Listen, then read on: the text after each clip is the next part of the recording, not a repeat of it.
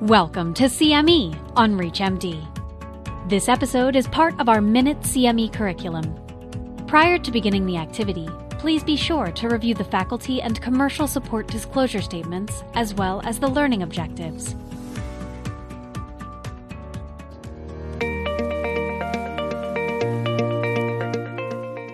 Good day. My name is Maria Diaz Gonzalez de Ferris, and I'm a professor and director of the UNC Transition Program at the University of North Carolina, Chapel Hill. Today, we will be talking about healthcare transition with X-linked hypophosphatemia. I am grateful for this invitation.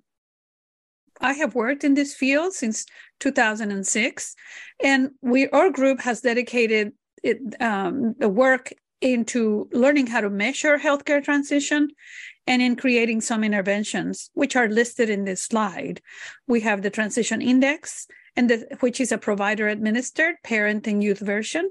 We have the STAR questionnaire, which is self administered for pediatric patients and those patients who already in, are in the adult focus setting, and the parent version as well. Our interventions, which I will not discuss very much today, are listed in this slide and are free and available to everyone. We have done this work thanks to the collaborators across the US and several countries such as Mexico, Colombia, Philippines, South Korea, Turkey, Japan, China, Canada, India, and most recently, Russia let's just focus a little bit on X-linked hypophosphatemia. We know it is a rare and chronic multisystemic disease that progresses throughout adulthood with worsening musculoskeletal signs and symptoms. Burosumab doses change in adulthood from four times to twice a month. This condition requires lifelong multidisciplinary care involving physicians, physiotherapists, surgeons, psychologists, dentists, social workers, and nurses. So, what is healthcare transition? It is defined as the process of moving from child to an adult model of healthcare with or without transfer to a new clinician. That is, if you're in family practice, you'll stay with your clinician, but then you'll have to learn how to manage your health it involves adolescents, young adults, their parents, and their health providers. But the question is how do we take patients from this age group to this age group successfully? And what happens if we don't prepare patients? Um, in many studies across the world and across several conditions, we know that transplant rejection occurs, death of the patient or graft loss can happen, higher disease activity, or higher hemoglobin A1C. And in the work that we've done, not just our group, but other groups, there have been several publications of what are barriers for healthcare transition. We know that from the adolescent or young part, low literacy, younger age, or younger age of diagnosis, being a person that was not that is not white, not doing chores at home, and losing the locus of control or having depression, those are considered barriers or have been shown to be barriers for healthcare transition preparation. What about the caregiver? If your child is from a single parent household, comes from a low socioeconomic status, or in the US, have, having public insurance, coming from a non cohesive family has been known not just in the US, but in China and in South Korea, or having a parent role overload, those are caregiver barriers or demonstrated as not facilitators for healthcare transition. Let me mention that there are several healthcare transition readiness questionnaires that have been published. There are three kinds of transition readiness questionnaires self reports, such as ours, the STAR questionnaire, other, other groups such as TRAQ, RTQ, Good to Go, TRS, and Transit. There are only a few that have parent proxy report for healthcare transition readiness. That is the STAR parent, CRTQ, or TRS. And lastly, we are the only group that has a provider confirm, confirmed tool called the Transition Index. The word transition has 10 letters. There are 10 domains that are tested. And the transition index has both a parent and a child version. When we were creating the parent version of the transition index, we actually discovered that parents themselves did not know very much about their child's diagnosis. So we changed the questions to learn about parents' own knowledge of the child's disease, plus the caregiver perception of their child's healthcare transition readiness. What we tell providers is that we must talk about healthcare transition as early as possible at the time of diagnosis.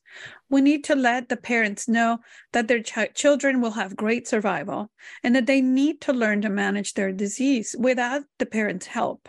So, even in prenatal visits, when in some patients in the kidney disease realm are diagnosed, even at that time, we tell parents you have to raise your child because you're as he was a child as normal as possible because your child will become an adult who needs to manage their diseases.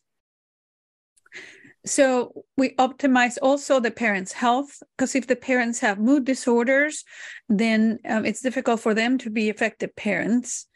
Um, we also try to detect the parent learning style.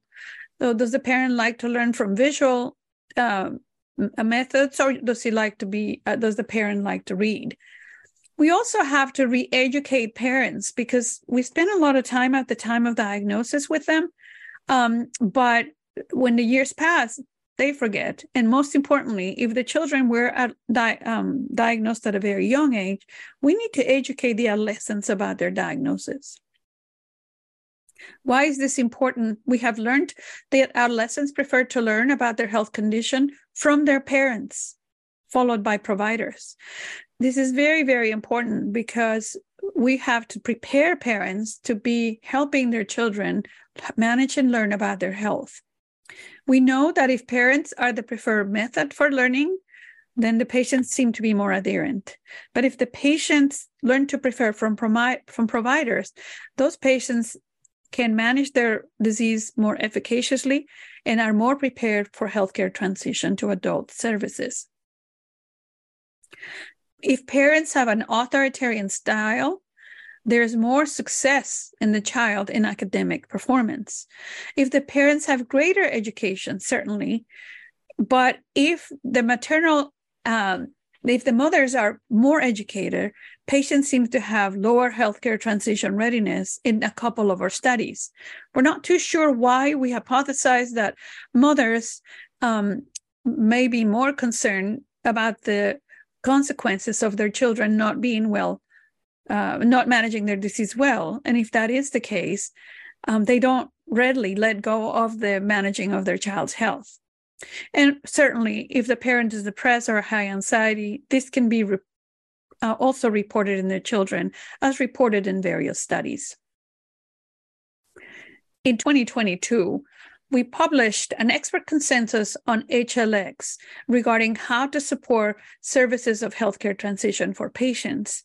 We identified four domains the patient domain, the parent domain, the pediatric care provider domain, and the, and the adult focus provider domain. And as you can see in this Venn diagram, which I won't spend a lot of time describing, engaging to disease education and resources, collaborating, ensuring a multidisciplinary approach to transition, and coordinating transition seem to be key for us to have a successful healthcare transition to adult services. In fact, in that expert consensus, we published that um, certain activities need to happen at certain ages. For example, the 12 to 14 year olds need to have readiness measurements and early discussions about becoming an adult with HLX. The 17 to 18 year olds may be closer to transfer to adult focused services, so we certainly need to measure readiness and we need to start transition planning. In the 18 to 26 year old patients, they may or may not be trans- transferred at this age, but certainly if they transfer, after they transfer, we need to make sure that the transfer are successful and that the patients continue to do well in the adult focused services. In a study that we published in 2017 and in 2018, we have uh, measured longitudinal transition scores in 862 adolescents and young adults with different health conditions at UNC Chapel Hill. What I want to mention in this particular slide is that self management, which is the top blue uh, the uh, pentagram, self management and knowledge about insurance, it's really only acquired after the age of 20. Whereas 12 year olds can manage adherence and learning about ongoing support. I have this slide to discuss with you that at eight, this is Rebecca Ferris when she was 15. And look at the difference between my daughter and her 15 year old cohorts in her 15th party. It's not that I want to show her off, although I do want to show off my daughter and my son, the 12 year old Alex on the right side, is that I want to tell you that at age 15, patients sort of learn about self management in an exponential fashion. So if you cannot start a program at age 12, don't worry. At age 15, patients are just about ready to start learning about managing their health. It is important when we have healthcare transition preparation to have interactions with both the parent and the patient at a universal literacy level. If I have a PhD physicist, that person does not speak my language, does not speak medical terms. So we must use plain language. We must speak slowly. If possible, we use the teach back method in a non threatening fashion. I usually ask my patients, What are you going to tell your younger sibling? You learned today about the visit. And if you have after visit summaries, have the patients read to you the after visit summary you will learn about their literacy level just by having them read that summary to you.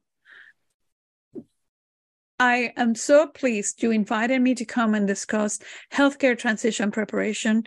Um, I invite you to read about the consensus that we published on HLX in transition, and I welcome your questions.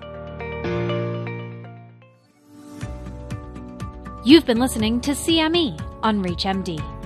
This activity is jointly provided by Global Learning Collaborative, GLC, and Total CME Incorporated, and is part of our Minute CME curriculum.